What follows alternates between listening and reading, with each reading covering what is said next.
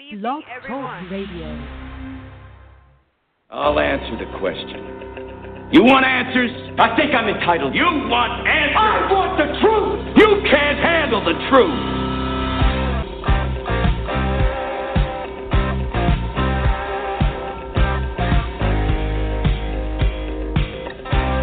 You've heard about it. You've read about it. You've talked about it. And now you found it. This is Alan Smith Ask the Trucker Live on Blog Talk Radio, the largest radio social network in the world. With your hosts, Alan and Donna Smith, focusing on driver health, careers, regulations, and the important issues facing the industry. It's time to shut down that big rig, sit back, and come join the conversation. Ask the Trucker Live begins right now.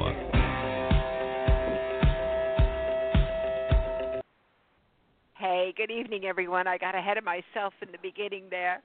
Welcome to Ask the Trucker Live the Thursday evening shows. Tonight's show is Employee Independent Contractor Misclassification in the Federal Arbitration Act. I'm uh, Donna Smith, and I host the Thursday evening shows while Alan's at work. As most know, Alan hosts the Saturday evening shows. And since this is Ask the Trucker Live, uh, I usually have a trucker co host with me when Alan isn't here, and tonight is no different. So, tonight with me is my friend and truck driver advocate, um, Desiree Wood, founder and president of the Real Women in Trucking organization. Desiree's a veteran driver, owner operator. So, hey, Desiree, I'm going to open your line here. Um, just thanks a lot for coming on tonight. I know how busy you are, um, but I really do appreciate you uh, being on with me tonight. So, welcome aboard. Well, here. thank you for inviting me. This is a really important show for the drivers, and I'm I'm happy that I can be here. Oh, I'm happy you're here too. Well, tonight's show is on a topic that right now is one of the most recently discussed topics within trucking. And yet, one of the most misunderstood. It's the topic of misclassification, specifically the misclassification of independent contractors who, according to descriptions of the Department of Labor, uh, many times should be classified as employees. Um, so anyway, our, our on tonight's show we have with us Dominic Oliveira. Uh, he's a professional driver, um, and he's also the lead name on a class action case against Prime, um, where Dominic actually brought this uh, class action against Prime, alleging that it was violating the um, Fair Labor Standards Act and the state's minimum wage uh, statute. So Dominic will go through his time explaining his experiences from uh, beginning from driver trainee to uh, leased independent contractor, um, back to company driver, and finally to the court. And what started out as an FS, uh, FLSA lawsuit in a district court has now ended up in a Supreme Court uh, involving the Federal Arbitration Act, and we'll explain all that because this is the part that gets so confusing with people. And also with us tonight, we're so honored to have um, Dominic's attorney, Jennifer Bennett, uh, from the Public Justice. Ms. Bennett represented Dominic as she made her oral argument to the Supreme Court as New Prime made their case against Dominic, stating that he should be forced into arbitration and not the court system. So anyway, her practice does involve a wide, a wide range of issues, including civil rights, workers' rights, consumer protection, court secrecy, and forced arbitration. Uh, Jennifer earned her uh, JD from Yale Law School and her BA uh, also from Yale. So what's this federal and she's and and she's also our lawyer too for Real Women in Trucking, um, in Oh, oh. unsealing the CRST documents. So we had something in common with Dominic that Jennifer was our um, lawyer. Awesome. Oh, you know, I really should. I don't see her number here. I hope she's on here. Uh, five one zero. Here we are. Jennifer, is that you? Hello? Oh, the 510 is Nessa. Sorry. Hello? That's two weeks in a row. huh? What are you Nothing. laughing at? You? I was just saying that that was NASA two weeks in a row with the 510. Sorry. Okay, so Jennifer, um, you're here, right? I Well, think we're still waiting sure. for Jennifer. Okay. Okay, because I opened her line, but she might not hear me. Okay. Um. Actually, All right. Well, do you see All her right, number so on the board? yeah. Um. I think that's her number. Hold on and let me look. Tell us about something else while I look at my phone All right. You go ahead and look. And anyway, um, so what is this federal arbitration, and how does it affect the court cases of independent contractors? Um, in a nutshell, many times drivers are convinced to become a leased on independent co- contractor, and, and, and you know most everybody knows this. Uh, they're responsible for all the financial payments, and yet are under the control of the company and that's where the misclassification comes in. Um, they're kind of treated like an employee, but they are given the um, classification of an independent contractor, and there's reasons they do that. Um, some of them are pretty obvious.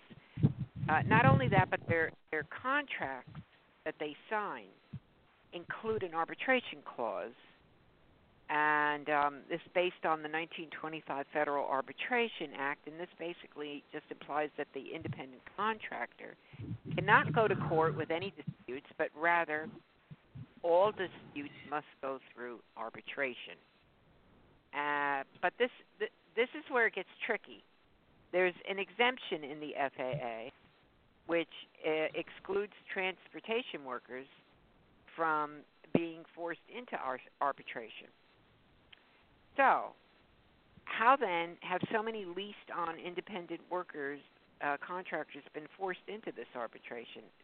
Simply put, there's a discrepancy in the interpretation of what the FAA actually uh, means or, or implies.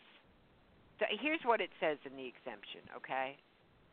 Uh, section 1 uh, uh, it says FAA states that the act does not apply to contracts of employment of seamen, railroad employees, or any other class of workers engaged in foreign or interstate commerce.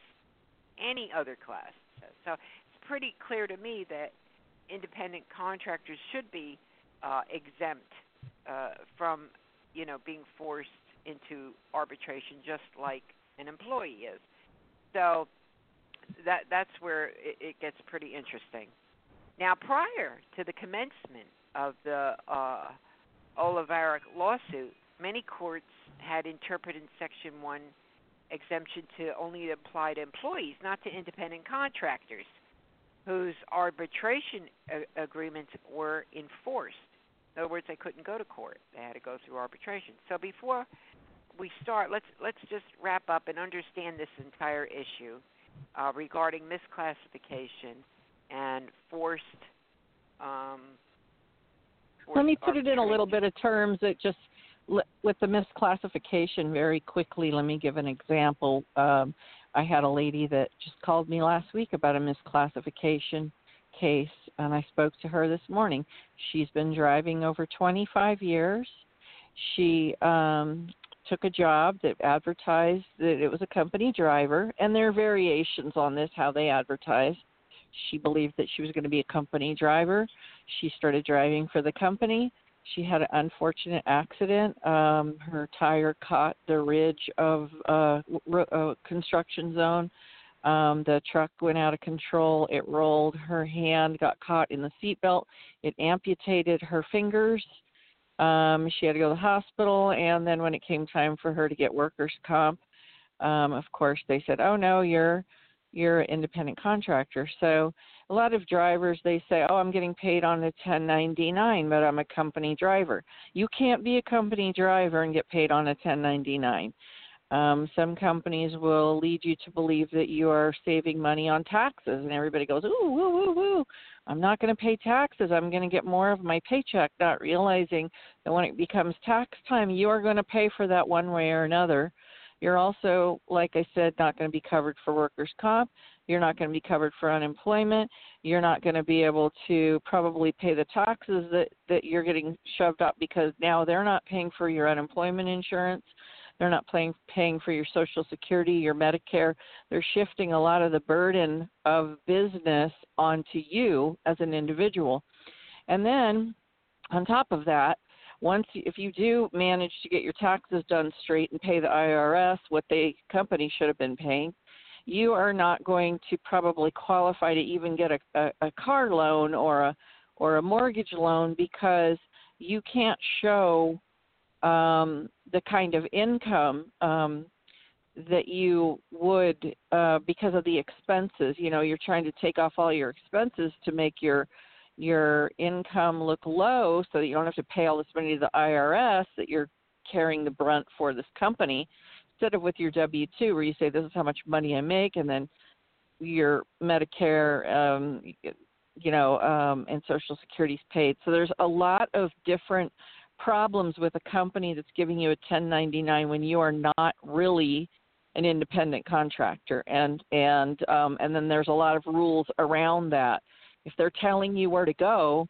if they're booking you your loads if you can't take that truck and go do whatever you want with it you are not an independent and that's all i'll say right now and by the way jennifer's on the line waiting for you Yeah, I've got her mic open.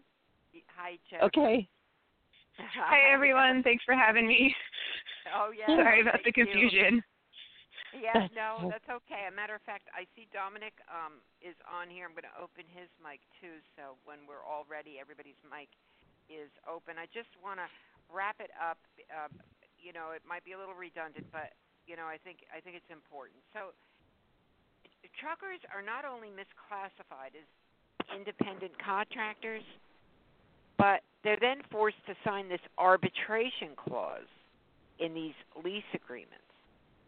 And Mhm. uh, these clauses ensure that any company wrongdoing will not be taken to court, but rather to arbitration. And if the driver does go to court, the carrier will then claim in court that the driver should be forced to go to arbitration instead of suing the carrier, and they will base it on uh, the Federal Arbitration Act of uh, 1925. I believe it's Section 4 on that. So, Dominic and his attorney, who we have on tonight, um, took on Prime and took them to court, and uh, it is fighting the FAA law, meaning as well as misclassification as an independent contractor. So both those issues are going on.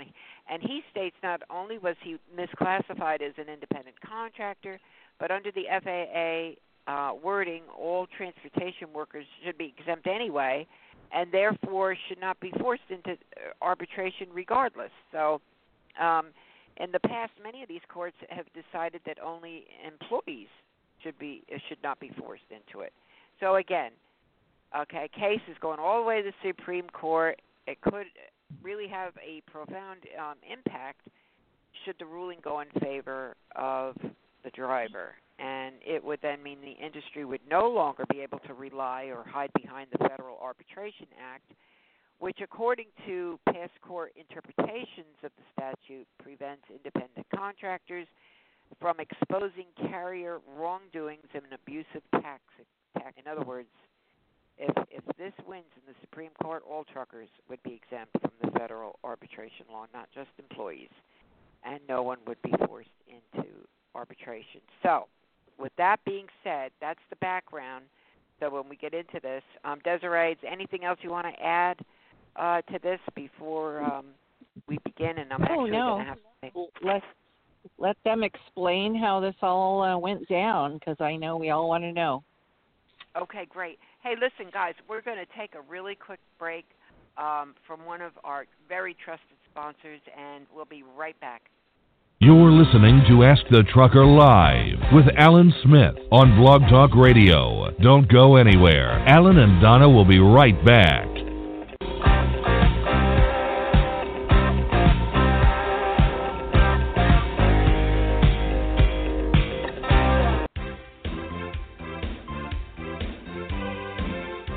Hey everybody, Alan Smith here. Have you been driving a big rig for a while now and considering starting your own business as an owner operator? Well, Lone Mountain Truck Leasing offers the best lease purchase plan in the industry. With a small down payment and monthly payments around $1,000 or less, you make the monthly payment and when the final payment is made, they hand over the title. It really is that simple. There is no big balloon payment at the end, and secondly, the truck is yours, not a lease plan under one trucking company. So if becoming an owner-operator is your goal, do it the right way. Do it the best way. Contact Lone Mountain Truck Leasing on the web at lonemountaintruck.com or give them a call toll free at 866-512-5685. That's lonemountaintruck.com.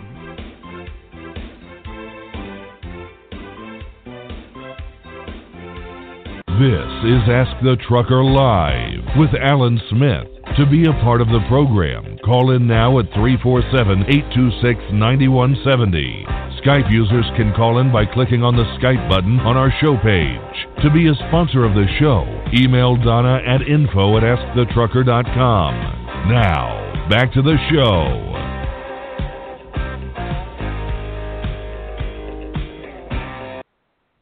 Hey, welcome back, everyone, and uh, we appreciate you on here. I was looking where the lines are pretty loaded right now, and thanks so much for tuning in. Um, if you've just joined in, because there's people jumping on, uh, we're about to start the discussion of tonight's employee independent contractor misclassification, and our guests tonight are um, my co-host is Desiree Wood of Real Women in Trucking, and uh, Dom- Dominic uh, Oliveira and Jennifer, Attorney Jennifer Bennett from uh, Public Justice. So, anyway, uh, I think the objective tonight is I'm going to let um, Dominic start and tell his story, create his timeline, and then we can um, uh, compare it to the court timeline and what's going on and the progress and so forth. Um, does that sound good to everybody? All your lines are open. Yeah. Sounds that good. Sounds, that sounds good to me. Okay.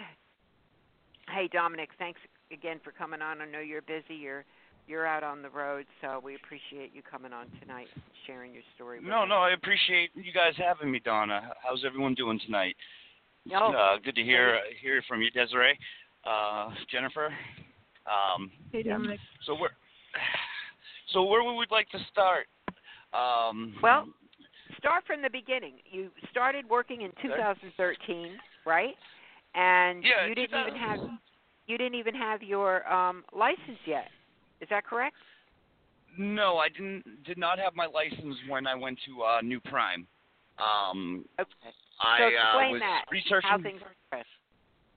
Well, I was researching companies and looking for the best fit to get my CDL. I was uh, working, I was working somewhat in the trucking industry as a mover, um, a helper at the time, and I had my Class A permit, but I wanted to get in the driver's seat. Um, at the time of going through with all the different companies, Prime seemed like they had the best fit for me. Um, I then made contact with the recruiting department and decided it, it's where I wanted to be. Um, got that bus ticket, headed out to oh, headed out to Missouri. I want to say February of uh, 2013, Okay. where uh, So- orientation was held. Okay, and they um gave you an apprenticeship apprenticeship training. From what I'm Uh, uh, they they uh they helped get my CDL. Um, I drove with another driver for 10,000 miles, and uh, then came uh, got pulled in to do my uh, CDL testing. Okay, now you weren't paid uh, those first ten thousand miles. Is that correct? That's correct. Um, the first Okay. 10,000 miles was unpaid. Okay, and then then you did um you got your license, is that right? You passed the test? Yes. Yes, I passed the test. Another 30,000 miles at 14 cents a mile as a team driver. Is that correct while you were in training? Yes, that is correct. Um, we Okay. drove uh, coast to coast uh, together, driving, uh, still trying to gain that experience. And um, as soon as that 40, you know, that 30,000 miles was done, I was pulled right in to um, Beach. To, I was pulled right in, and they they wanted to um, put me either in the company or independent um, orientation. Okay. So And this, how did you end up i as an independent contractor rather than a company driver? Um, what, what made you make that decision, or did the company make that decision for you? the company didn't make the decision, but they influenced the decision heavily. Um, Okay. I was being told by prime representatives that you're not going to make very much money as a company driver if you stay if you uh, come on as an independent. You're you're going to make way more money. You're going to stay on the dispatchers board you have right now, which was considered one of the better dispatchers in the company. Um, that What I would sit more often. What were they Uh, offering wanna as a company s- driver? I think it was it was either 38 or 42 cents a mile. Uh, I think it was 38 cents a mile, and then they had uh, Prime did this thing where it was um, your fuel. If you kept your fuel mileage at a certain um, number, they would add I want to say one cent per mile or two cents per mile. Uh, I think up Right. to five cents. Okay, so basically, if you average 2,000 miles a week at 40 cents a mile, uh, you pretty much would be making 800 a week. And they were telling you, well, if you're an independent contractor and you lease on to us, then uh, you'll make you know way more than 800 a week. Is basically how I interpret that. Is that is that how you? Yeah, they they make it sound like sky's the limit. Um, to Okay. to for amounts to be made. Okay. So you you you ended up signing it. Um it was, you know, they talked you into it. Let's put it that way. Is that safe to say that they talked you into it or I don't want to put words in your Yes. mouth. No, no, Okay. it is very safe to say that I was uh, very heavily influenced by uh, them to do their independent contractor program, the lease purchase program. Um, Did they say They- they, would they help also- you during the way? oh yeah, yeah. Prime's big thing at the time was um, w- we're not, you know, your driver manager isn't uh, your your dispatcher. This is your business partner. They're going to help you along the way so you don't you don't fail. Okay. Um, And did you get a lot of miles? Uh, miles, yes, but I was on percentage, so miles don't always um, mean anything when you're driving as a Okay. percentage driver. Okay. And um but and out of that you had to pay uh out out of your percentage you had to pay what the you had to pay the lease, fuel, repairs, tarp Uh, change, lease all that. fuel, yes. Um, the insurance was taken out. Pretty much anything that had to do with that truck was taken from me. Okay. Uh, trailer trailer was t- even taken at a certain amount per mile. Okay. And uh, you had mentioned uh, that if you have if you had a student on the truck, you had to pay their salary too. Yes, uh, when um, after a while, they I was told that um, I need to become uh, a team truck, which honestly I really didn't want to. uh, I was a little bit a little bit inexperienced, a little bit more experienced than some of the guys I went into the schooling with. Um, being around the trucking industry uh, for so many years as a mover, uh, mover's helper, a road dog. Um, I had a little bit more experience in the truck, but that doesn't matter because it's not behind the wheel. Uh, but I was noticing as a solo driver, I was steadily starting to decrease in money. Okay. So I had I took I took their class for becoming a trainer, and once I had a student on the truck, I started seeing on the settlements the students' pay coming out of my money. Okay. Um, So along with his workman's um, comp and everything. Okay, so you had to pay for all that. Well, let me ask you a question now. As an independent, uh, you were able to get your own loads, or were there any stipulations on if you got your own loads? Uh, you know, instead of just taking Prime's load. I mean, you're an independent contractor. It's your business. You should be able to do that, correct? Yeah, eh, correct. You should be able to, but that's not the case. See, you are able to get your own uh, loads, but there's so many stipulations behind that. It, they make it impossible for you to be able to do so. Um, Okay. From everything from not being able to use the, a trailer to uh, having to go out and um, getting your own insurance and authorities and uh, covering up their names on the truck. There- okay, so in other words, you, you couldn't go on their authority if you got your own load. Yes, that's correct. Okay. Okay.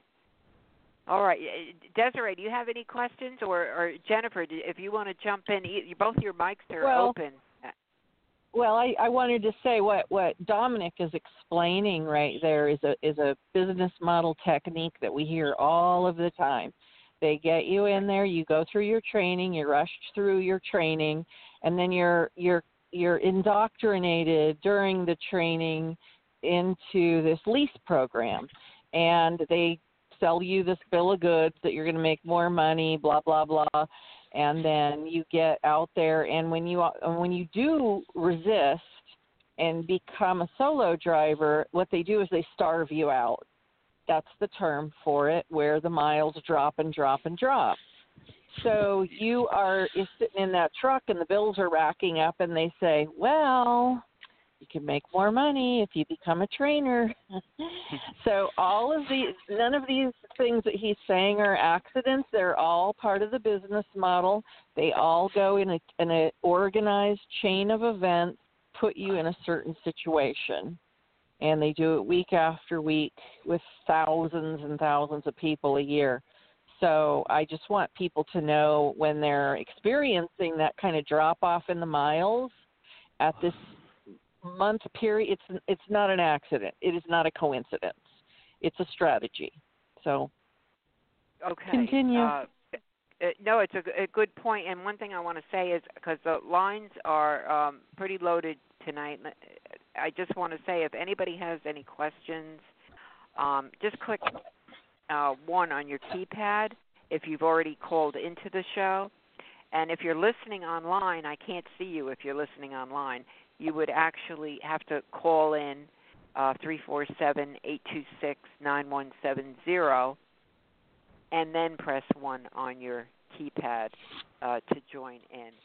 So, uh, anyway, uh, one thing I wanted to ask Dominic: uh, you were an owner operator from June 2013 to sep- September 2014. Is that correct? That is correct. And and you That had is- told told us that your um, average was about 300 a week. Was that right? That that's a, that's a I don't know exact numbers. That would be better for something uh, for J- Jennifer to be able to answer. Okay. Um, where But they're going through all greater that. than 800. It wasn't greater than 800. Let's put it that way. Correct. Okay.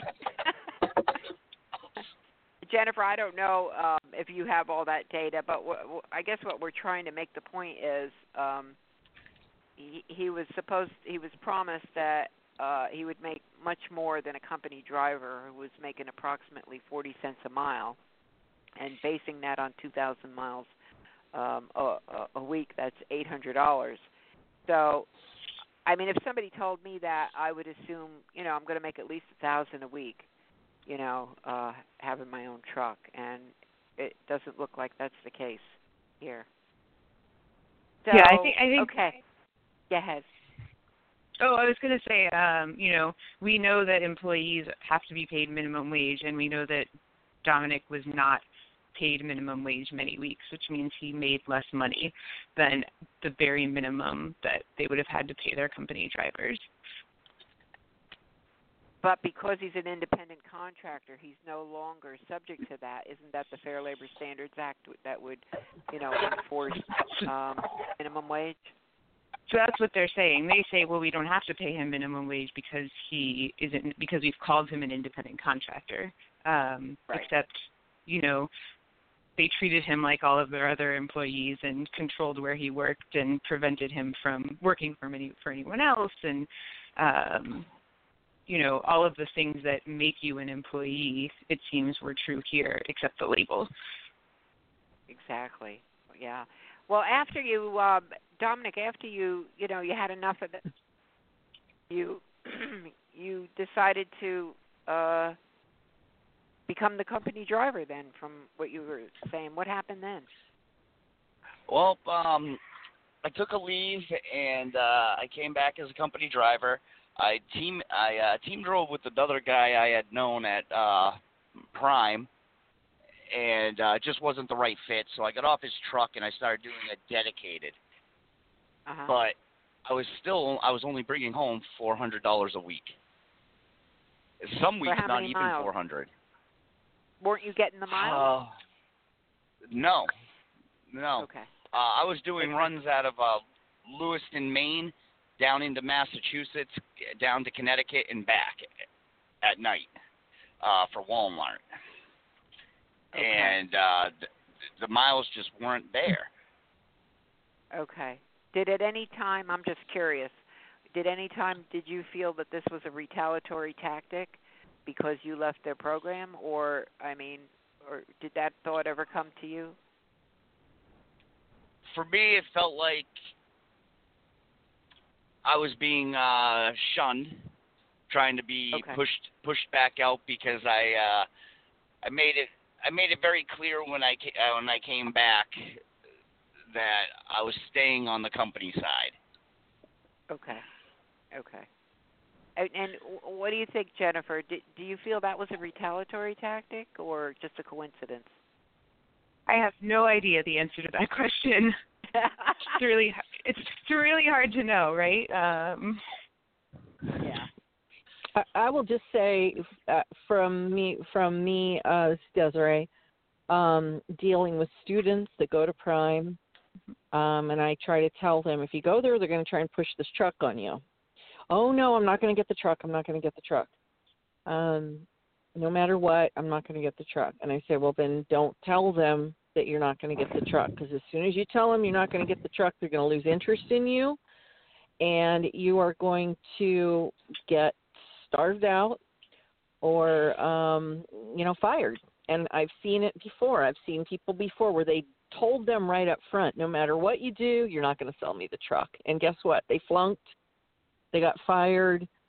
They didn't get enough miles mm-hmm. to survive and I've heard that numerous times from people. Um, so if you are going to go there and get your training and you don't intend on getting the truck, don't tell them what you are planning to do. Just go there and get your CDL and get your experience and do what you got to do to get out of there with it. Okay. Well, at that point, at what point then did you end up going to court? Uh, you know, had brought a uh, class action and you alleged that they violated your the um, FLSA and the state's minimum wage statute. So, it, uh, I, let's say it was about a month after. Um, I had been arg- arguing with them because they had uh, taken my last paycheck uh-huh. and said it was for money due to the uh, when I was an independent contractor. Okay, so that was your last straw. That you decided just to go to court and under the FLSA, and at that time you're you're just an employee. I mean, you were an employee before too, uh, even though they called you an independent contractor. But now you were really an employee when you went to court. And um, yes, right? Okay, all right. Uh, Jennifer, I, I gotta let you you know, fill us in from there. What happened in the lower court uh, proceedings? And I know it went to the First Circuit, and now it's in the um, Supreme Court. Am I right? Am I? Do I have That's this right. timeline, Dan? Okay. Yeah, that that's right. Uh, so so Dominic sues Prime in you know March 2015, um, and says you know hey, you have to pay me minimum wage, uh, and Prime says uh, and and the the complaint also says and you know I think there are you know probably lots of other people that you've done the same thing to, um, and Prime says well actually you can't even go to court. The court can't even hear your claim um, and make any decision because in that pile of paperwork we gave you when you started out, um, we put in a clause that says you give up your right to go to court. And instead, you have to go to this thing called arbitration, um, which is a private dispute resolution process. It's um, often secret. It's often more expensive than going to court. Uh, it's um, there's a much more limited appeal if the decision is wrong, and so N Prime and Prime said also in that contract, by the way, we said if we, when you go to arbitration, you have to go by yourself. So you can't join together with like all of the other drivers who have the same problem. Each person, if they want to sue us, has to do it by themselves in this private forum outside of court. So they filed this thing. question. Yeah, go ahead. My question is, do you bring a lawyer with you during arbitration? Uh, you can. Um, so some people do and some people don't. It is often harder to get a lawyer to go to arbitration with you because um, it is uh, because each person would have to get their own lawyer, right? So, so if in a class, you know, if you can bring a class action in court, everybody can split one lawyer. If you are going to arbitration, each person has to be able to hire their own lawyer to go with them to arbitration. Um, And, who are the you know, arbiters? Who, who who establishes who does this? Is, you know, are they a So they're- they're- are they what? I'm sorry. Are they prime people or, or, you know carry the carrier, the company, or are they people third party people or who are they? They're usually third party people, so there are big um, arbitration organizations that administer these things. And um, the people they uh, there are lawyers, basically usually lawyers who work for them, although they don't necessarily have to be lawyers in some instances. Um, and they have a roster of people who do their arbitrations. Um, and these people make their money by being hired to do arbitrations, right? And so the companies who have arbitration clauses are going to have maybe have many arbitrations before these people, um, and the worker or you know a consumer in a if you like a credit card case or whatever, a driver um, is only ever probably going to have one arbitration, and because the arbitrator makes their money by having the parties go before them and agree to have them arbitrate their case. Essentially, they make their money. They have to have companies willing to use them as arbitrators, which means there's an incentive for them to rule for the companies to keep their job. It's as if if you went to court and one side was, um, you know, the judge's job depended on one side liking them, right, or being agreeing to that side being the judge. Um, and so, you know, it's not to say that, you know, all arbitrators are biased or anything like that, but it's built into the system that, you know, these people are being paid by the parties, um, which causes, you know, some weird incentives. Okay. So what happened during that lower court proceeding? What was the ruling on the? Yeah, uh, so during that yeah, so during that lower court proceeding, the um, so Prime says you sign this thing, and there's this federal law that says um, arbitration clauses are enforceable, and the and the court said, hang on a second, um, there's an exception to this law. There's an exception to this law for transportation workers, um, and what Prime said is. Uh, but that exception doesn't apply here. Prime said that exception is only for the contracts of employment of transportation workers, and we call Dominic an independent contractor, and so his contract isn't a contract of employment um, because he's not an employee.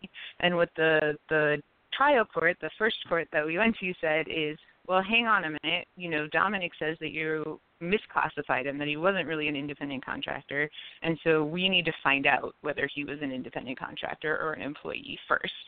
Um, because if he was an employee, then your argument doesn't hold any water anyway. Um, so that's what happened at the trial court. Okay. And then, yeah. Oh, okay. So, um, uh, what did they what they do about it? I mean, what what was the final decision on that? So the final decision was um, you guys should go back and fight. You know, show me that Dominic is or is not, whether is Dominic is an independent contractor, um, or whether he's an employee, and then we'll figure out whether this exemption applies. Um, and Prime So how- appealed. Prime, sorry. Okay, it was. That was my that was my question. So Prime Mhm. appealed that. Okay. Yeah, so Prime appealed that, and what Prime said is it doesn't matter what Dominic actually is. All that matters is what we called him. So as long as we call him an independent contractor, this law applies. Um, and, yeah, So how did it end up in the next court? Uh, it was the first. So it end- circuit. Yeah, so it ended up in the First Circuit on that appeal, where Prime asked the First Circuit, which is the next higher court, to say that um, a company can escape this exemption for transportation workers. It can use this law just by mislabeling its drivers as independent contractors. Um, and we uh, did a bunch of research on the law, and it turns out that this law, which was written in 1925, that the words contracts of employment in 1925 uh, referred to all workers' agreements, like both independent contractors and employees had contracts of employment. And so it's clear from the text of the law that it's not meant to apply to any transportation workers, that it doesn't matter what the company calls them. So we said to the First Circuit, hey, Prime says that it matters, you know, that as long as they call someone an independent contractor, then they can apply this law. And what we said is actually it doesn't matter what you call them or what they are. Um, this law isn't meant to apply to any transportation workers, so it shouldn't apply to any, you know, drivers. Um, certainly any, you know, any long haul drivers, basically. Um, and the First Circuit agreed with us. They took a it's a, in a in an opinion that has like a bunch of sources from the early 20th century. They took a long look at like a bunch of books and dictionaries and articles and stuff from cases from the early 20th century and said, hey, you know, they're right. This like by the words of this law, it does not apply. It's meant to exempt all transportation workers, and it doesn't matter whether they're independent contractors, and it certainly doesn't matter what you call them. So since they felt that way or they ruled that way, then that means that they would hear the case. Is that correct to say that? Yeah, so so having ruled that way, then the outcome of that would ordinarily be that then it would go back to court and Dominic's claims could go forward and we could actually have, you know, a court proceeding and a trial on whether or not Prime in fact, you know, misclassified him as an independent contractor and whether it failed to pay him what they're supposed to pay him and all of that. But but it didn't do but that, right? right. But No, Prime not at all. decided that it didn't want that to happen. It it wanted to keep Dominic's claims out of court so badly that it appealed to the Supreme Court um, and asked the Supreme Court to issue a ruling on whether or not the Federal Arbitration Act, this federal law that they're trying to use, um, applies to transportation workers, even though it says it doesn't. Um, and the Supreme Court took the case, and it's now uh, it's now pending before the Supreme Court. We briefed it. We had oral argument in October, and we're just waiting on a decision. Okay, yeah, and by the way, I don't know, we put the link up, but you can actually hear um, Jennifer present her oral argument to the Supreme Court. Um, we've listened to it a couple of times, plus, you can read the transcript, um, which is kind of good if you listen to it and then read the transcript along with it so you could see which judge is speaking. And um, I, I just have to, you know, brag a little here. You were unbelievable. I mean, you really did such a great job um, on Thank that. We you. were so impressed. Yeah. So, Thank you. um, yeah, for sure. Um, and so now we're just waiting. When are we going to hear have a hearing? Uh, I mean, a decision on uh, what they're, uh, you know, what they're going to decide. Is it like 2019? Uh, oh, yeah. So the the term the Supreme Court works in terms, and this term ends in June of 2019. So we will almost certainly have a decision before June of 2019 or in June of 2019, and it you never know. Um, the Supreme Court doesn't tell you in advance, so we could have a decision, you know, next week, or we could have a decision in June, and it's impossible to tell until they decide. Okay. Well, I really, um, I, I strongly recommend everybody who's listening to uh, listen to that um, that hearing. I guess you call it a hearing, right? Um, what would you call that? Uh, an argument. An argument. Okay. Oral argument. And you can, yeah, you could hear um, a Prime's lawyer and you know the things, the back and forth. It was it was really, it was really very interesting. Hey, let me just ask you. Um, can, I have a couple of people with their hands up. Can you take a couple of questions? Sure. Okay. Let's see. Let's start with. I think this one was first. Area code nine zero one. Who's who do we have here? Yeah, Don, it's Jerry. Hey, Jerry. Do you have a question? No, but I got something that the attorneys should know about. Uh, okay. I'm a re- I'm a retired employee driver. Many many years ago in the '60s, you heard about the trucker wars and everything. That's what this is all about. The drivers back then knew they were not independent contractors. Went to war over. Somewhere along the line, a long time ago, there was a federal case where the judge decided that because of the control that the employers exerted on the employees, the employees were de facto employ the owner operators were de facto employees. Now, there is an in between ground here. By the way, there's people at Western Truck Alliance knows this too. Here's how you become an employee owner operator. You lease the truck or rent the truck to the employer. He issues a separate check at the end of the week for the work that the truck did. Then the employer hires the employee to drive his own truck. So you end up with an employee check and you end up with a truck check. Now, back then, because the union was real popular, once it was determined that they were employees, the employees went out and legally joined the union. I am a retired union owner operator. And because we couldn't join the union then, we got the same medical benefits as the big carriers, UPS and Roadway today. We got the same retirements. Our Social Security was paid, and thank God our workers' comp was paid. Twice I had serious workers' comp cases, injuries, and they were all paid. And the way it worked was you got 10% for the trailer, 49% for the tractor, and then the employee pay was 26% of what the employer billed the customer. Then, in addition to that, remember, we're owner operators, but we were not independent contractors. We even got an extra 3% held for our vacation. We had vacation pay. We had grievance rights. We were employees, and most owner operators lease to carriers today not just what Dominic's involved in. Most owner operators really are not independents. Now, I'm an independent now because I have my own authority. So there's a long way to go on this. But you do, and by the way, you do not have to be in the union to be an employee owner operator. I'm a living Right. case.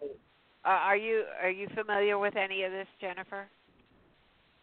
Yeah, I mean there have been a lot of changes in the industry, um, and certainly, you know, the union used to be much stronger than it was is now um, since you know deregulation of the industry. Um, and it's you know one of the things that by calling people independent contractors, one of the things that those people cannot do anymore then is, is join a union, um, or they're not protected under the same the same protections. Um, and and and yeah, the the idea there are lots of laws that govern that still govern um, trucking, um, and the the laws about um, who is responsible if you have an accident and all of that stuff. uh, Those those laws often say that the um, that anybody you know the person who drives for a truck for you is is an independent is an employee rather under the law, um, precisely for this reason because trucker uh, trucking companies were trying to foist all of the responsibility um, onto their workers, especially for things like accidents, um, onto the drivers. And Congress passed a law and said, you know, for these purposes, we're no matter what you call your drivers, they are employees of the company. Um, Okay. And that's that, that's still true today.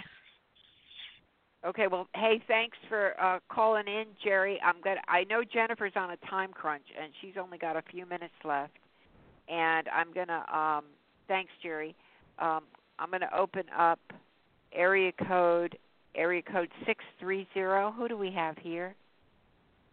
Hi, it's Bob Stanton, and it's good because the questions for Jennifer. In hearing the case, it sounds like at some point Dominic, as an independent contractor, had a trainee on the truck who was an employee of Prime, if I heard it right. How Yeah. could that work?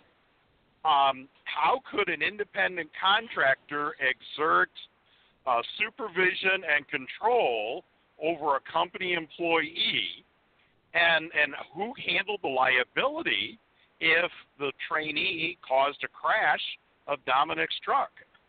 Yeah, that's a good question, Bob. What do you say, Jennifer? And I actually can answer part of that uh, as well. Um, I actually had a trainee that um, cr- uh, cracked up my truck, and I had to pay for the damages, even though he was an employee. What What do you say, Jennifer?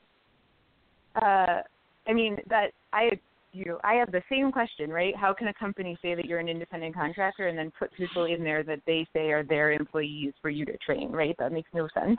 Um, uh, and in terms of liability, I actually don't know the answer to that question. Um, it sounds like Dominic, which is a story I actually haven't heard before. Um, it sounds like uh, they made you pay for it, but I don't actually know what the. That seems really complicated to me. It doesn't seem straightforward to me that you should have had to pay for it, um, especially since it's not, you know. I think ultimately you're both likely employees of Prime. Um, so yeah, I have I have exactly the same question as you do. Um, it does not seem right to me either. Did any of this ever come up in any of the court hearings? So the court hearing, because Prime has um, the whole time we've been in court, Prime has been trying to kick us out of court, which means nothing nothing about the substance of the case has yet been t- talked about. There's been you know no dis- you know usually the first thing you do right is you have discovery where you go and you learn all the facts like this of you know who was in the truck and how were they paid and all of this stuff and none of that has happened yet um, because Prime has spent all of this time trying to prevent the case from being heard in court at all. So that's something that will definitely come up if and when it goes back. Wow. Okay. Well, okay. Mm. Um now before I know I know you don't have a lot of time. I do have another caller. Can you take another call? Sure. Hi, area code 870. Um is this Idella? Yes, it's Idella. Hi, yeah. And and How and, and and this is a place I'm doing just fantastic, 110 percent. And I do have a question. Okay, he he is now an independent operator. He has a trainee in the truck that is an employee of Prime, yet he's paying the wages and the taxes. So Crazy, how could it? the trainee that that that's that's and the insurance and and yet he had no control over how much he was paid i i don't understand how they get away with this i i never was impressed with prime to begin with but i'm doggone sure not impressed with them now well, maybe maybe this is why they want to keep it in arbitration and not expose all this in the courts. Um you think that could be well the arbitration is skewed towards Yeah. the, them and not not the not the drivers Right. Um Wow. Okay. How do they get away with this? How do they get away with it? Uh, keep that's it what in we're trying to stop. Yes. I mean, That's what we're this- trying to solve. this- that's that's that's the the thing that we're trying to solve. Yeah. Um, Oh. I yeah I agree. It doesn't make any sense, and it's not. Um, okay. and hopefully this lawsuit will will solve that. And that. of course, if you don't, if you're an owner operator or you're an independent contractor, and they starve you, keep you from making money, then they force the trainee on you, and and and uh, there's no independence, no, you're not the boss. You know, um, hmm they they force you into everything. Yes. Yep. You know, I see ladies on there. I just I just got to prime. I'm getting to prime. I'm getting I'm in the deal, and I'm going. Oh, oh, not good, not good. You know, I, I I'm I'm very concerned about this. I'm I'm going to start taking up the torch. I I just had that question. I don't understand how they can get away with that. Well, I, And I if have he's a, an um, independent operator and he's paying their taxes out of his checks and deal, does he have a a a, a, a EIN number? Um, is he getting Well, yeah, he accounting? was does a- he issue the, he was an LLC, does he issue right, these statements? I'm sorry. yeah, what? but what I'm saying is, is when he if they were paying him out of his money, then who was issuing the paperwork? Who was doing the the the the 1099, the uh, W-2s? Who was filing the paperwork?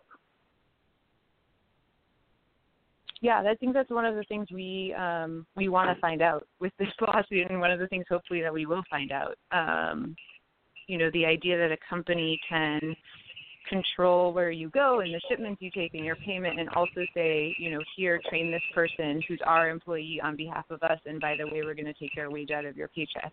Um, there's a lot of problems with that. Yeah. Yeah. Yeah. Yeah. wow, I'm I'm I'm just I'm just my eyes are and they- my eyes are like silver dollars. Wow. they they they've kept this so hidden and they have done such a great job of it. So i hope drivers realize how important dominic's case is that they've prime so arrogantly has fought to not even have any of this discussed just because they're so confident that that arbitration clause will protect them as it always has for decades. Um and now it's you know we're talking about it and we're we're hearing Yeah. um It's what's amazing. really going on and it's a and Uh, it's an elaborate scheme Yeah. we li- Absolutely. we live in a great time for we live in a great time for everything to come to light with all those the medias, uh, the social medias, the cell phones. You know, back you know, I hear a lot of older drivers saying, you know, you guys are lucky you have phones in the truck you can contact and talk to one another and keep keep keep each other company. Back in the day, we had to wait until we got to the truck stop and then got five minutes on the on the payphone mm-hmm. a lot of this stuff, you know, is coming to light now. It's all shining through is because a lot of us we're talking now. Drivers are starting to talk to each other, Right. Mhm. where before Yeah. no one was talking to each other. Well, I'm Mhm. curious uh, on the, the decision of this Supreme Court because it seems like an awful lot is on this. And, and Jennifer, I know you've only got a couple of minutes. If you could just tell us what is the best possible outcome of this and not so best.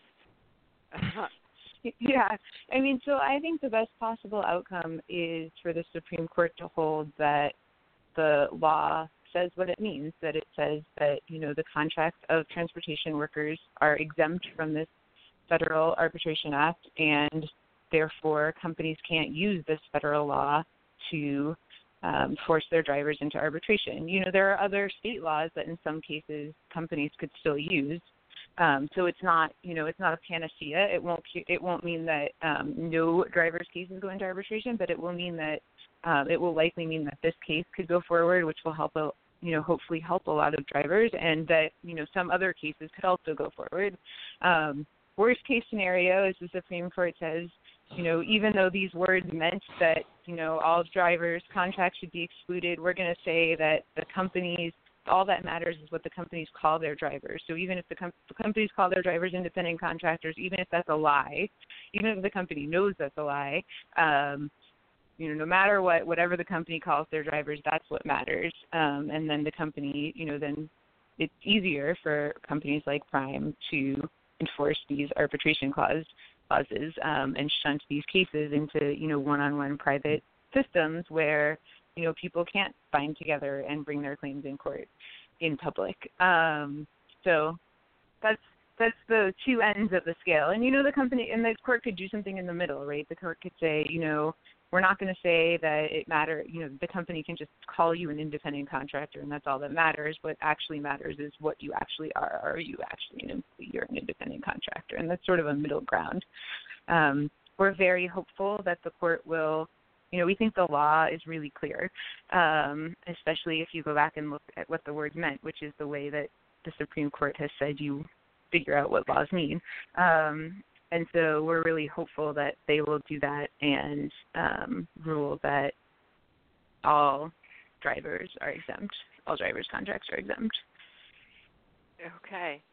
Um, well, I, I it it's a little over an hour now, and I know you're on a time crunch. I I want to just thank you so much for coming on tonight, and uh, hopefully, uh, you know, you can come back and we can have an update on all this. But, and there's also another thing going out in California now about misclassification, and um, we had spoken a little bit about that, and uh, you know we'll probably have a show on that, uh, and that's specific to uh, California.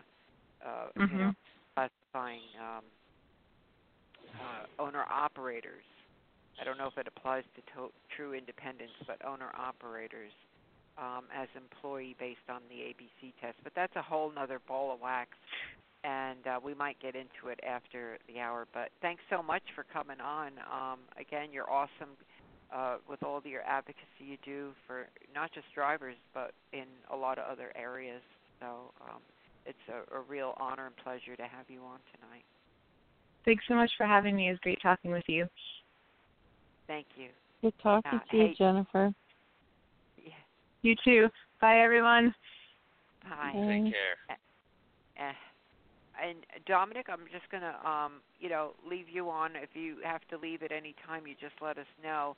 Um, we're gonna take. Um, well, before we take the break, uh, Desiree, do you want? eh, Do you have anything you want to add to all this?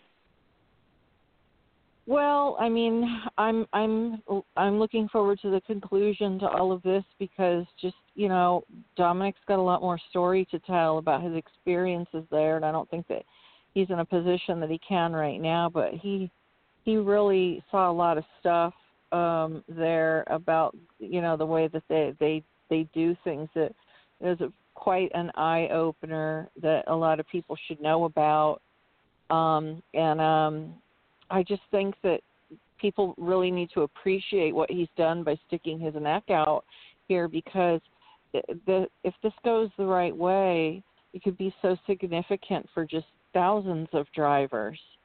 Um, and and unfortunately, a lot of drivers um, not only do they have difficulty understanding this issue, even when you explain it to them and break it down for them, not many of them would um, have the courage to do what Dominic um, has done by sticking his neck out, and he is, is certainly to be applauded and and and thanked for doing this. Yeah. Yeah, we Well, got, I appreciate had that. pleasure- Thank you very much, Desiree. Yeah, we had You're the pleasure welcome. to meet um, Alan and I met uh, Dominic at GATS, and we had a uh, a wonderful talk. And Desiree, you were there, so it, Mhm. it's really an exciting time to be able to, um, you know, get all this out. Um, uh, this lease purchase stuff. I I don't know if you remember, Desiree. Um, you were in the industry back in. I think Alan did it in 2010, 2011 when he did that lease purchase survey, and it turned Mhm. out uh, 85% of the people who got in it failed. I mean, it was just Mhm. a, a, a ridiculous number of, of people. So uh, that's not saying you can't, you know have a successful one. But I think what happens is because it's a predatory type uh, established um, model that the they're not really looking for the best business people. They're just looking for you know somebody to move the freight, and then oh well if you don't make it. But they're, look, uh, they're anyway, looking for marks. Yeah, that's it. Yeah. It, so Yeah. that's probably why it was so high at 85%. Um, if you were to compare somebody who just went in, like, you know, leased a truck, like, or bought a truck from Lone Mountain, let's say, and went got their authority, and you know, if you took all those people, that could be a very, very low percentage of failure uh, in the industry. But you know, these are, as Alan said in his um, write-up about it, these things are designed to fail. Anyway, we're going to take a quick break. We're going to come back, and uh, we've got another caller on the line, and uh, we're going to talk about. I'll tell you what we're going to talk about here. I'm going to let you know right now. Christmas is the time of year when we open our hearts to those less fortunate than ourselves. Many within the trucking community will need a little help this year. You can make Christmas for a fellow driver's family a little bit brighter by helping the Truckers Christmas Group. Visit truckerschristmasgroup.org to make a donation, nominate a family, or buy a gift from the online store. All the proceeds stay within the trucking community. To help with this year's fundraising drive, please visit truckerschristmasgroup.org. Every time I find something, every time I see something I think is is, is a, just a really good thing, really good for drivers that can help drivers uh, make more money, make their lives easier, you know, whatever the case is be. We, you know, I I think I've had a pretty good record of, uh, sharing those things with everybody that has proven to always be always be pretty much right on.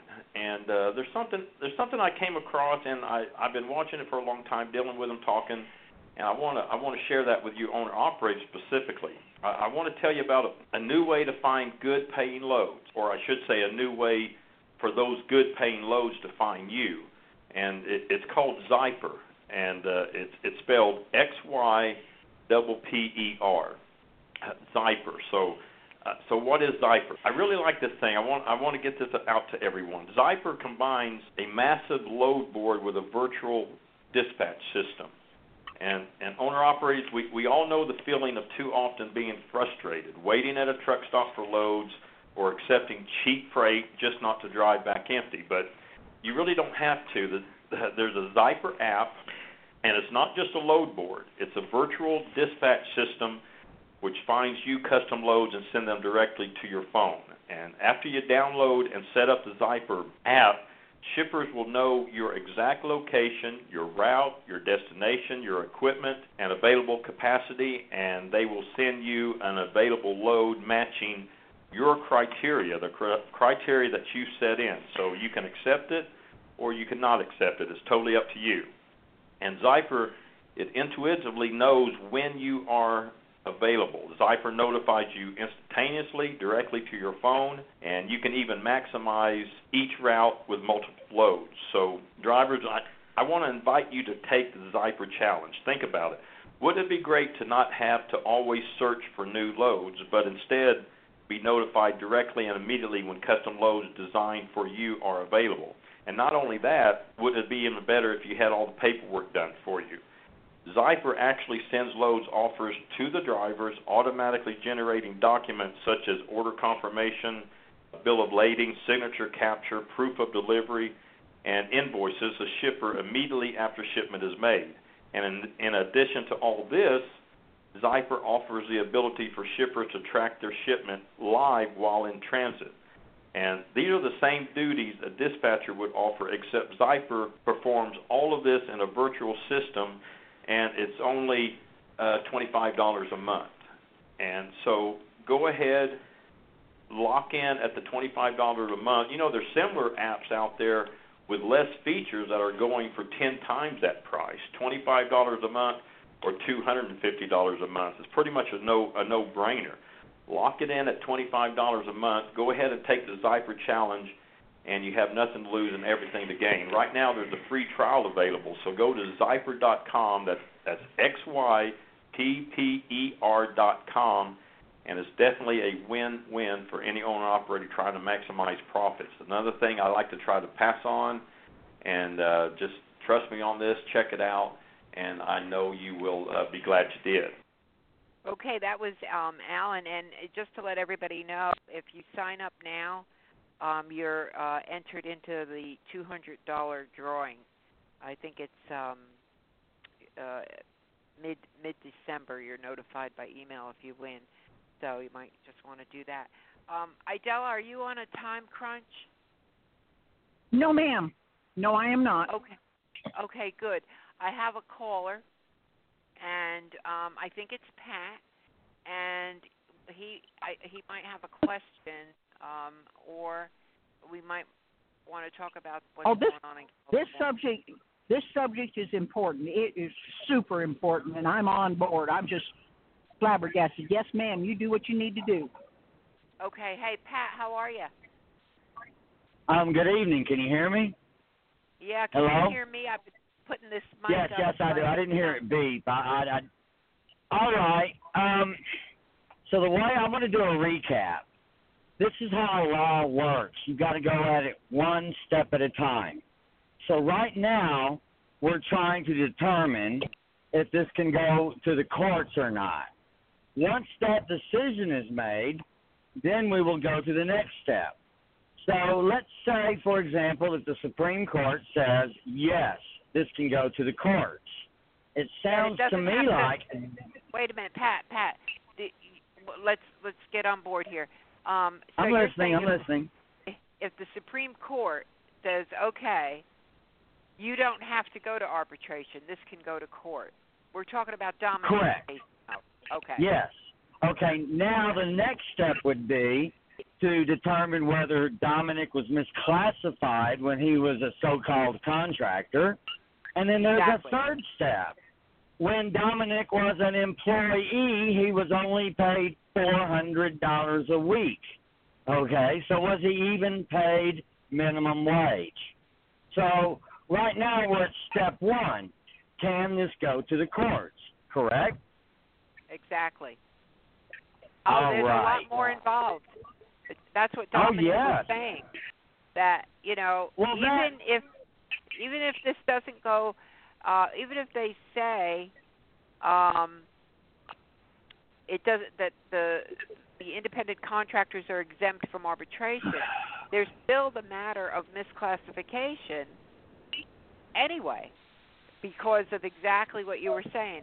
That's correct, right, Dominic? I mean, I know you you can't say too much, uh, but I guess you could say yes on or no on that. He got disconnected. He texted me. Oh, But yeah, basically they they they nobody's heard his misclassification because Prime doesn't want it. They haven't even gotten that far. They were so busy Right. trying to fight him from even getting a court case that it's gone to the Supreme Court just for the arbit fighting him on the arbitration part.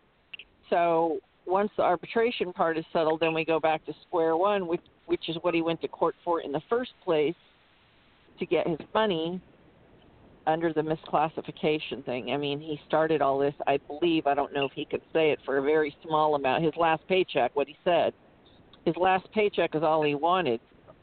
And now Prime spent millions of dollars fighting him to not give him Yeah. his last paycheck, basically, all the way to the Supreme Court. Right. I mean, which was a Well, I want to use this as an example of how the law is used, okay? Donna and I have had very deep conversations lately concerning the ATA, okay? The Denham Amendment. The Denham Amendment is a step that has to be taken before they can go to the next step. And then once they get that done, then they go to the next step. Okay? They can't do it all at once. You've got to do it one baby step at a time. So this is why this is how this is the power of money. They understand how the law works.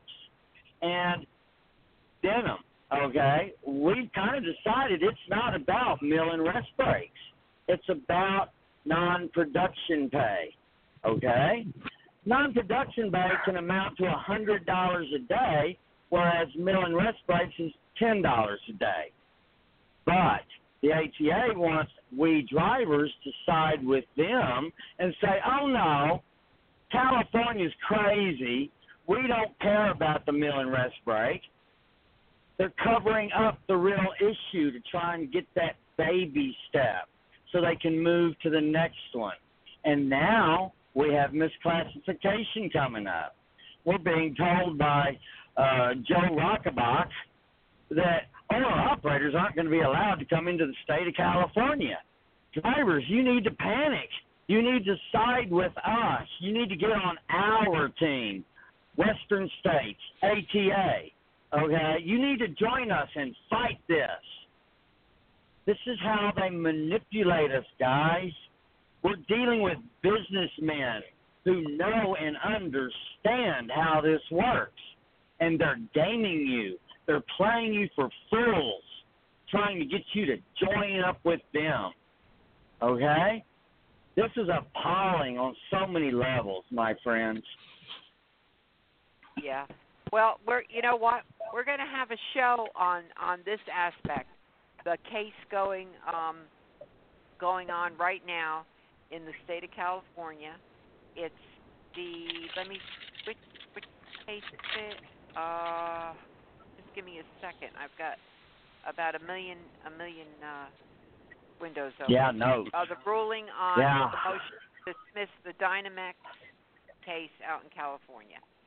And like like Pat said, they're saying that owner operators won't be allowed and all this and um I've I've read some of it, but I want to, you know, I don't want to just talk for the sake of talking. I want to have facts because that's the only way you can beat anything is with facts, not, you know, uh, rhetoric or um, speculation. You, we we definitely don't. Well, want that's that. that's what we try and do. We we try and know what we're talking about, or have a very very good idea. Okay. Whereas everybody that's listening to the Sirius Radio and reading these articles, they don't understand any of this, and they are being lured. They're being conned into joining the wrong side for the wrong reason. And we've Well, got to be careful fear. about this. it, it's a, just a fear tactic right now, as the way I can see it. Um, and what we need to do is get all our ducks in a row, have the facts, and actually, um, I'd like to have uh, uh, on a Saturday night when Alan hosts the show, uh, either Jennifer on or uh, one of the California employment lawyers on to actually explain what this all is. Because you're right, I myself have heard a lot of propaganda on some of the uh, XM radio stations, you know, that I'm thinking to myself, well, that's not true. I know that's not true. Like an example, um, I heard somebody once during the Denham uh, amendment uh, be, before it failed to to pass the final bill that you know drivers are going to have to pull over immediately and stop after four hours and all this, and it was a scare No, tactic, no, no. and it worked. No. and and I, Exactly.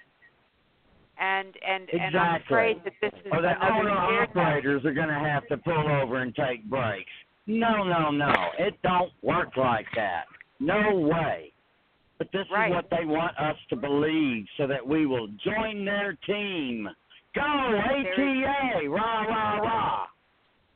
Well, anyway, Yeah. but you're right. We're, we will have an extended uh, discussion on this because, um, you know, it's really important. Like I said, I'd rather have it on a Saturday night when Alan can, um, Yes. you know, can host the show. And uh, but this is something that we will be researching. Matter of fact, um, you know, he he's planning on making a video about it and putting it out um, on. Well, you know, his app.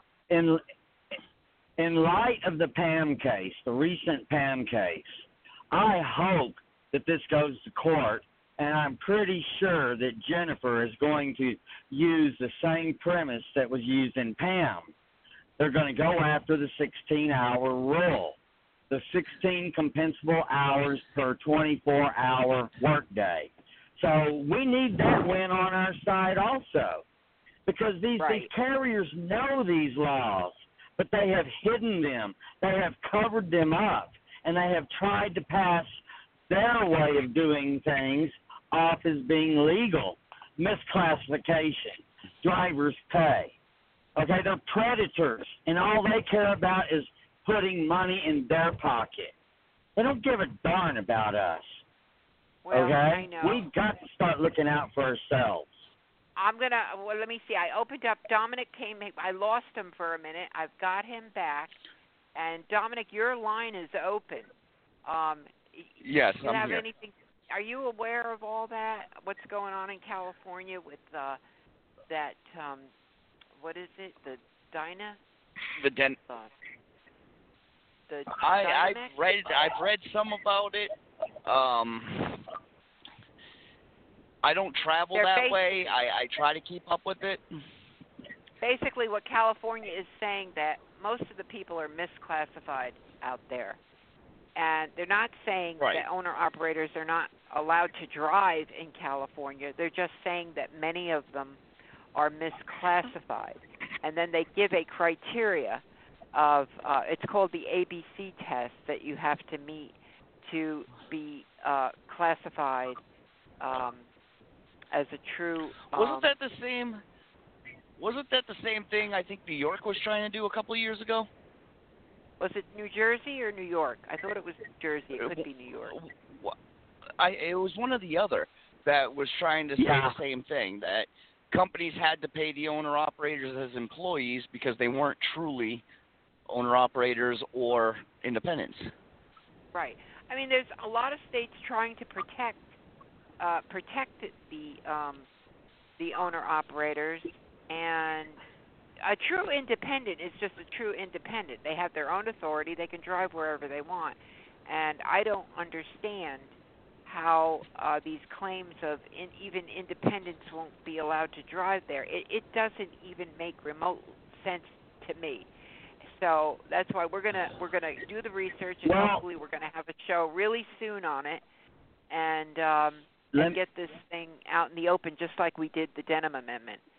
Um but Okay, well, let's bring up the fact that you, Just you and couple of Alan, minutes. made a PDF, made a PDF of the wage and hour definitions or the the the things to be considered or weighed as uh, if you are an employee or a contractor. Yes. So you drivers need to read this. This is 15 pages. Okay, there is a lot to this. well, we we have it as a PDF, okay, and we got it off of the U.S. Department of Labor. It was issued July 15, 2015, and Yeah, the 2015. subject matter the subject matter on it is the appl- application of the Fair Labor Standard Act, suffer or permit standard in the identification of employees who are, who are misclassified as independent contractors. And this is not the state of California saying it. This is the U.S. Uh, Department of uh, Labor. And I, I want to just, I, I actually printed something out that I think is worth mentioning here. And this is right off of this website. And we've put the link out uh, we probably need to put the link out more. Misclassification of employees as independent contractors is found an increasing number of workplaces in the United States. Um, a lot of them, you know, are restructuring their business organizations when employers improperly classify employees as independent contractors. The employees may not receive, and this is important, workplace protections such as the minimum wage, overtime compensation, unemployment insurance, and workers' comp. Misclassification also results in lower tax revenues for the government and an uneven playing field for employers who properly classify their workers. And although independent contracting relationships can be advantageous uh, for workers and businesses, some employees may be intentionally misclassified as a means to cut costs and avoid compliance with labor laws. So this is what I think, you know, is is going on. And like I said, the link's been out there on social media. We probably need to put it in a blog post. But we're, we'll we'll get back to all this. Pat, I want to get um I want to get Okay. Isabella in here. Um, she's going to talk about um, the Christmas group. I played that little commercial, and we've got to get people on board with this. There's a lot of needy families. We were involved with it last year. Um, I mean, people who are upon really hard times. And uh, Idel, are you still here? Yes, I see you. You're still here. Can you just Yes, share ma'am. with us how how people you know can can find their um, their better angel and and come forth and help this very worthy 501c3? Yes, ma'am. Well, we're coming up on the holiday season, and you know, we're turning our thoughts to our families and shopping for them, but we need to remember that it is a season of giving, and there are many, many hardworking truck drivers through no fault of their own will not be able to give their families a Christmas. And the Christmas group would like to step in and help these families, and, and we are asking people out there to either not go on to truckerschristmasgroup.org and nominate a family, or go at, or dom, uh, excuse me, or donate, uh, or go to the Truckers Christmas store and purchase an item on our Truckers Christmas uh, store page. Uh, we have many items. There's some. I've got some baby quilts on there, and uh, I, I don't know who all has it. Truck uh, Truck Pro has donated five or six awesome items. Um, there's quite a bit on there. I would I would ask that you go and look at that and join us. We need voting volunteers. We need people to call in and help us uh, help us with this. And and as you said, you helped us last year. And if you ever get a chance to listen in when we uh, uh, award the, the, the, the Christmas group, and you hear the people's stories and you read about it, uh, you're hooked for life. You're hooked for life. It, it, it's a, it's an awesome organization. We started in 2008, and I'm not exactly positive. I haven't looked at the figures this year. I think we've raised some money already. Uh, Scott and Melanie Wagner helped us uh, before we kicked it off on uh, last Friday, but um, I think we've raised eighty-two thousand dollars over the years and helped maybe 145, 150 families, I believe. Right. Um, The one thing I want to say is I'm I'm looking at the website now. Okay. yes, ma'am. And, well, and well, I'm not I? Yeah, here I got it. I'm not. There's- I'm not sure if the, the the store has been updated. Uh, hopefully, Well, I'm it'll look- be that's what I'm updated in the at. next. For Okay. everybody listening tonight, you go to truckers with an S christmasgroup.org, okay? And it it's got a nice clean menu on the top. Right now, I'm at the Christmas store. I'm looking at a Road King uh, Bluetooth headset, uh, a Road King Yep, yep. TV, a scan gauge, a brake safe brake stroke indicator, um, a Road Pro 12 volt portable stove, um, wheel covers. I mean, there's a ton of things on here that if you purchase, it goes to the benefit of the Truckers Christmas Group. That's truckerschristmasgroup.org. The other thing, and I'm sure Idella um, was going to mention this, but they've opened up. If you know a needy family, um, you know, sometimes sometimes we just all fall on hard times, um, and you want to nominate them. Um, I'm trying to find it on here for the nomination. Help me out. Oh, here it is. It says nominate a trucking family right on the middle of the menu on the website, and Yes, uh, follow. Anybody can do that. directions, A friend, a family member, a charitable organiz- organization. And on that application, when you fill out, if you re- wish to remain anonymous, you can check that so that the family you're nominating doesn't know that you did it, if you so choose. Um, okay. Hey, I've got a couple of more people with their hands up. I don't know if this is tr- Christmas Trucker, um, Truckers Christmas Group related or uh, what it is. So we're we'll just mention a couple of more things before I I grab these callers. Callers, I see you. Um, so that's that's opened up the nominations, and I this is what I wanted to say. Christmas time, you know, we buy all kinds of gifts, you know, for our friends, our family.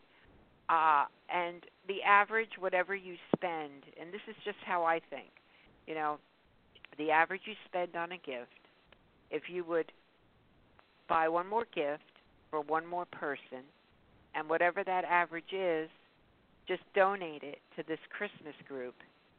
And and that would be I mean, can you imagine like if you had 500 people just do that whatever their average they spend, 10, 20, 30 dollars whatever they spend on an average Christmas gift and then considered buying that by uh putting a donation in, they would reach their goal. Their goal is $20,000 and uh, right now they're shy of three thousand. So we've got some work to do. Um, is yes, we do. Um, we we we uh, the money uh, a small amount goes for you know uh, bank fees and that sort of thing. The rest of it goes completely to the families. Uh, they get a minimum of 500. It depends on how many families qualify and how much money we raise hopefully we can help everybody that applies. It doesn't always work that way. Um, and all of us that do this do this from the seat of our trucks. I'm on my way to Las Vegas right now. Uh, every one of us do this from the seat of our trucks, with the exception of the few. And um, we need boating volunteers. We need people to help us raise money. Um, and as I said, if you ever listen in, you're hooked for life. Now, you know that's how they got me. Of course, they they they cut, but almost every penny goes to the families, almost every penny, and uh, we disperse the money after vetting the services and everything. We we uh, make our Santa Claus on December the twentieth, and they get the funds before Christmas. Uh, we um, and and we have people that work very hard. Mark Mark and Mary Abraham are awesome. Greg Manchester. Uh, we've added a few other people in, and uh, um, it's a joy. It's a joy. Um, Five dollars. You know, it, it's just it's awesome. And these families, the, none of this is their fault. Some of it's medical, some of it's mechanical, um, some of it's the drivers themselves, some of it's their their wives. It, it's all heart rendering. Um, we have several families already on the list and I and I want to give all the money away. I want to go into my savings and just give them everything I got. Of course, I can't, but you know, I I, I may I may need that money soon myself. I'm getting long in the tooth. Well, it's it's a really great program, and I I um, appreciate how much work you do on it every year. Um, this is Desiree, of course, but um, Idella, you just put your heart into so many different things to help others, and and this is a great group. So anybody that's listening out there that can help with this uh, Christmas group, it's very much appreciated. Well, I'm glad Well- you took over. I got kicked off. I had to call back Ah. in. Keep it. Oh. That's fine. You know, it, it is, it's not it's not about me. It's about those folks out there. I've got everything I need. I'm I'm I'm a happy camper, but uh, but you put a lot of work is- into making sure getting the word out and and um Oh, there's- all there's the people on this that do involved yeah and all the people that are involved they just have such big hearts that they um they think about all the drivers out there that are going without so this is a really a really nice group a nice group of people that run it and um a great cause It is. Hey, I'm gonna I'm gonna open the line up, okay, and then I'm gonna. ma'am, thank you. My my phone my phone is dying, so you guys kind of take over. But let me open. I know I'm having all kinds of trouble over here tonight. Hold on. Uh, I did I didn't do it on purpose. Area code 607. Who do we have here? That's a very familiar area code to me. It should be. You have Ebenezer Scrooge here. I knew it. I knew it. Okay, I'm And, gonna and, and, and as one of the. Grinch, and as one of the grinchiest people that I I personally know, this really is a great group. Um, and, and, and Idella got me drug into it, kicking and screaming last year. Thank you, Idella. Um, and I would have to say that for anyone listening, volunteer in some way. Do something for this. There, there was a few families that, um, th- through me being a volunteer last year, when I heard the stories, it was absolutely heartrending, rending to hear what they've been through. There, there was people who were fighting cancer, uh, people who knew it was probably going to be their wife's last Christmas, things of that nature, and it also surprised me how many of the families, when they were nominated, said, "We really appreciate being nominated." But if there's a family with kids who needs this money, please give them our money. And you could tell they needed the money, but they were just looking at it from the whole perspective of, you know, we know where we're at, but we just want to make sure that that there's somebody not worse than us that's going without. And that kind of really touched my heart because there was some of the people there, and I think you'll agree with me, Idella, really, really needed that money last year, but we're saying, hey, we, you know, if necessary, give ours to somebody else, and that really just, I think, spoke volumes to the character of some of these people. And and that's so nice to hear. Let me see. I'm looking at the time. Okay, we've got some time left. Um, I'm going to pick up that, hey Tom, how are you? First of all, I had to run and fix my. I I am fair to partly cloudy with a chance of generalized grumpiness, Donna. we'll have to catch up again one of these days. Um, I'm going to open up area code four one six. Who do we have here? Ho ho ho! Merry Christmas! This is Santa Claus. Oh, it's Santa. I forgot which one of you is their Santa over there. Happy birthday! Thank you, everyone. Uh, hi, Idella, Tom. Yeah, it- it's Greg from the Truckers Christmas Group, and just been sitting on the side here listening to all the chat. And I mean, I've been with this group since day one. Uh, you know, we got started just off a social media post. Somebody had five hundred dollars. Uh, wonderful Wayne Hortman. He had extra five hundred bucks that year. He wanted to share with some people that needed it. Didn't quite know how, and a group of us got together and growing from there. And it is just such a wonderful cause. I say 138 families, over eighty-two thousand dollars the last ten seasons we've raised, and there's nothing like you know going down the road and you call one of these trucking families, dr- drivers going down the road. You, you call him up in the Santa call, and he's got to pull over because he's crying so hard because you've helped him out and his family out. I've been on those calls. I've I've listened to it, and they are wonderful. And I say it's so easy to nominate a family. If you know a family in need, just go onto the website truckerschristmasgroup.org. You'll see a link for nomination. You'll see a, a link for nominations. Just scroll right to the bottom of that page, past all the rules and regulations, and right at the bottom you'll see the link to click on, which will take you to the nomination form. Okay. Oh, that's wonderful. And um, I know, I know, I know.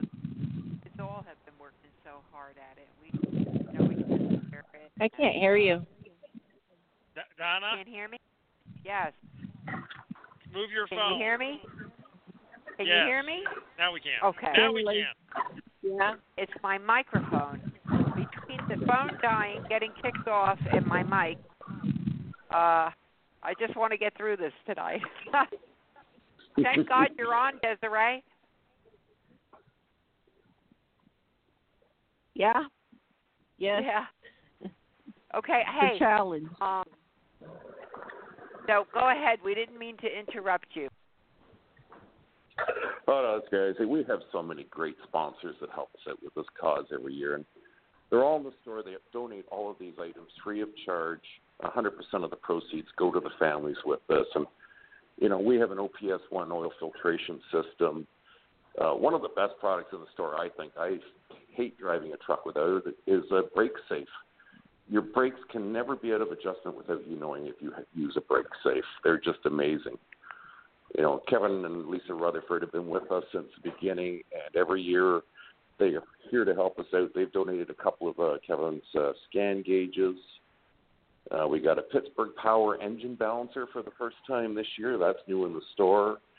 Uh, Volvo International has come on. Well, Volvo North America, has come on board this year to help with us. And uh, Red Eye Radio's donated a bunch of nice products that are going to be going into the store shortly. So keep an eye on the store. It's changing daily. A lot of the items in the store they're a one-off. You got to get them while you can. And also, Idella, other than being a great truck driver and helping us out with this charity, you know she could quilt because she's got a bunch of quilts in these stores. She spends all summer making these quilts, and then we uh, sell them off in the store to help raise money also. I know. I got one And- here. and I will say that I was able to get one for my mother recently, and that has become my mother's cherished possession. So, so the Mm. quality of work that uh, Idella and her daughter do, uh, you know, they they deserve a lot of credit that they don't get for those quilts because there's a lot of time, effort, and love and money that goes into those quilts. So they, they Mm. definitely deserve an extra special thank you. Yes, Yeah. they do. Hey, listen, I've got another caller. Let's uh let's open up the line. Area code four two three. Who do we have? Never heard of it. This is Taylor. How are you doing today, ma'am? Hey, how are you? I just heard I, I just heard Tom Kirk was going to be on the show tonight. I just wanted to call in and say hello to Tom Kirk. He's my hero. Hey Taylor, And I'm- um, and I've I'm got also a liar and a truck driver. the mail. And I've got five dollar bills in the mail just for you for for saying that. Thank you. I'm also a liar and a truck driver. Well, that's okay. I got the five dollar bills I- in my Della. Worth about as much as my word, huh?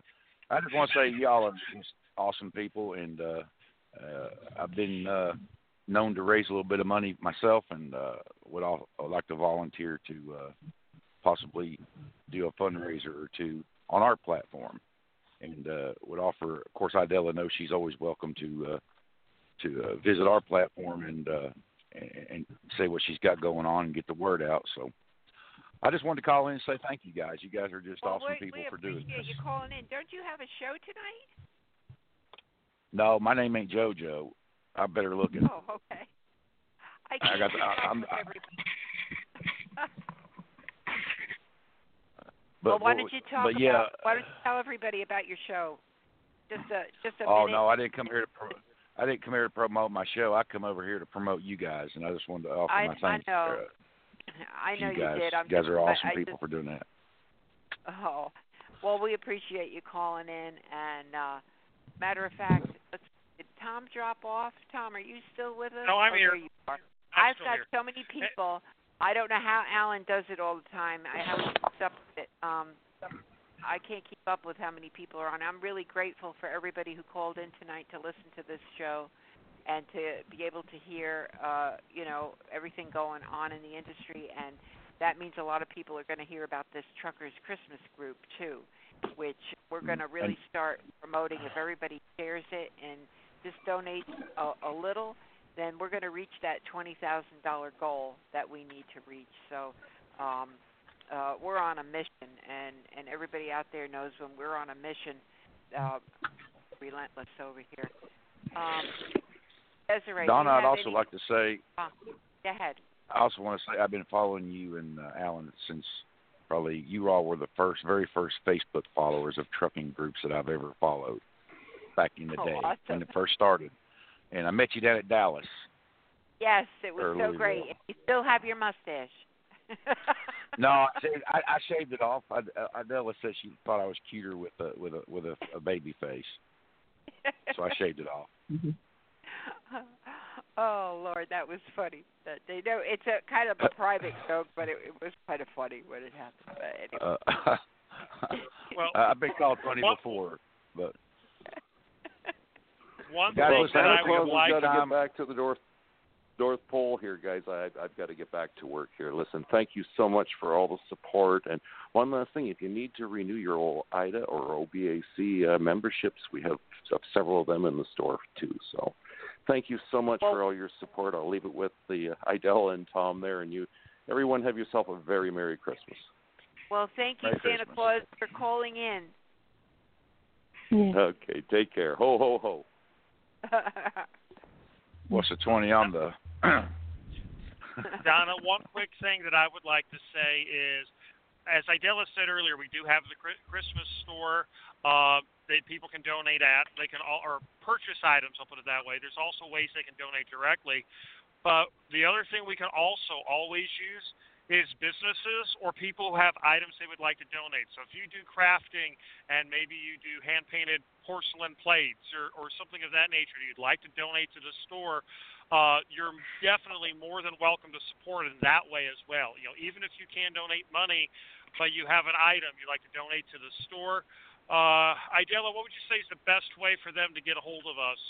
Which email address? Send it uh, uh, either Idella at truckerschristmasgroup.org, Greg at christmasgroup.org, Mark at christmasgroup.org. Any of those And- and- names. And who was the fellow that um that that was just on? I still have his mic open. I couldn't catch his first This name. is this is Taylor Barker. Okay, Taylor. And what about the? I'm, I'm getting all the numbers mixed up on the switchboard. I have to be honest with you. Um, four two three area code. Wasn't that Santa Claus? No, actually, that's my phone number, and please don't ask me to repeat it because I have no idea what this phone number is. Oh, okay. No, I Okay, won't. no, Okay, Talk so about Santa, So Santa is- Claus has dropped off. is who? Santa Claus has Santa Claus departed. ran He away. had- yep. What's what's his real first name? I'm just trying to get at that. Greg, Greg Manchester. Greg Manchester. Okay. That's that's what I was trying because there's a, a quite a few guys over there and they all do a great job, and I Oh, oh recognize. and doesn't he have a wonderful voice and and he Yes. rattles that stuff off? I am so jealous. I want to be able to do that. He does it so oh, well. So calm. I not Well, you on know behalf of the- like On behalf of the children six, eight years of age and younger, uh, I would like to uh, thank you all for for letting out the secret about Santa Claus's uh, real identity. They're not happy right now finding out the truth. You just spoiled Well- Christmas, guys. well, Taylor, Taylor Barker, Tay Tay and Wee Wee and Bill Weaver are both fantastic musicians, and and they're going to be going live on Facebook and and uh, uh, auctioning off or whatever you want to uh, putting up bid some items that's going to go for the Truckers Christmas group.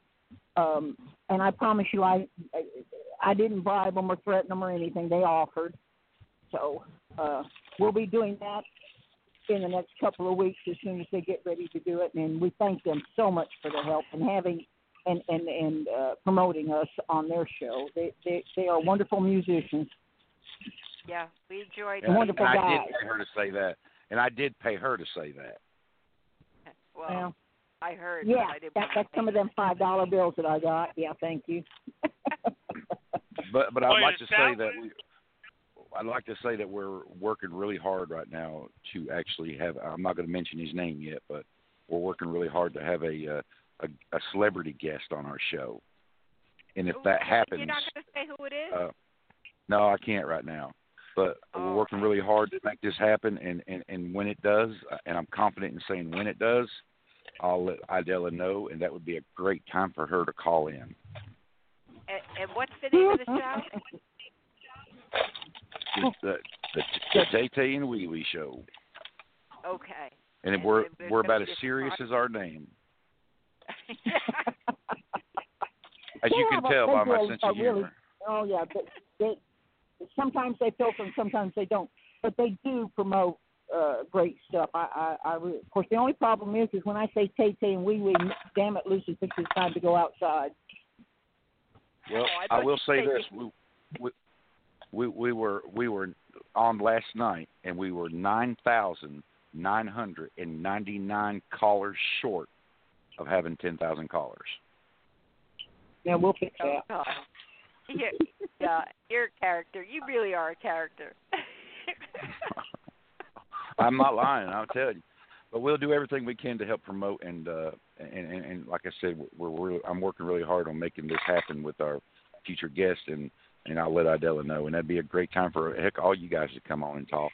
Uh, just Yeah. call in and well, I, we'll. now uh, you got me so curious. I can't wait to find out. Well, uh, stay tuned on the next Tay Tay When and are you Riri gonna show, announce it? brought to you in part. When are you gonna? Uh, uh, uh, probably within a week or so. Okay. Don, Well, as soon as I find Donna, out, I'll, Donna, I'll make confess, sure I'll you know. confess, I'm I'm the famous person they're trying to get. Uh, unfortunately, my agent is the same one as Jack Benny's, so we're still negotiating the, negotiating my appearance fee. Well, have you ever heard of Have you ever heard of a guy called Garth Brooks? yes. No, never heard of him. Well, it's not him. Oh, you.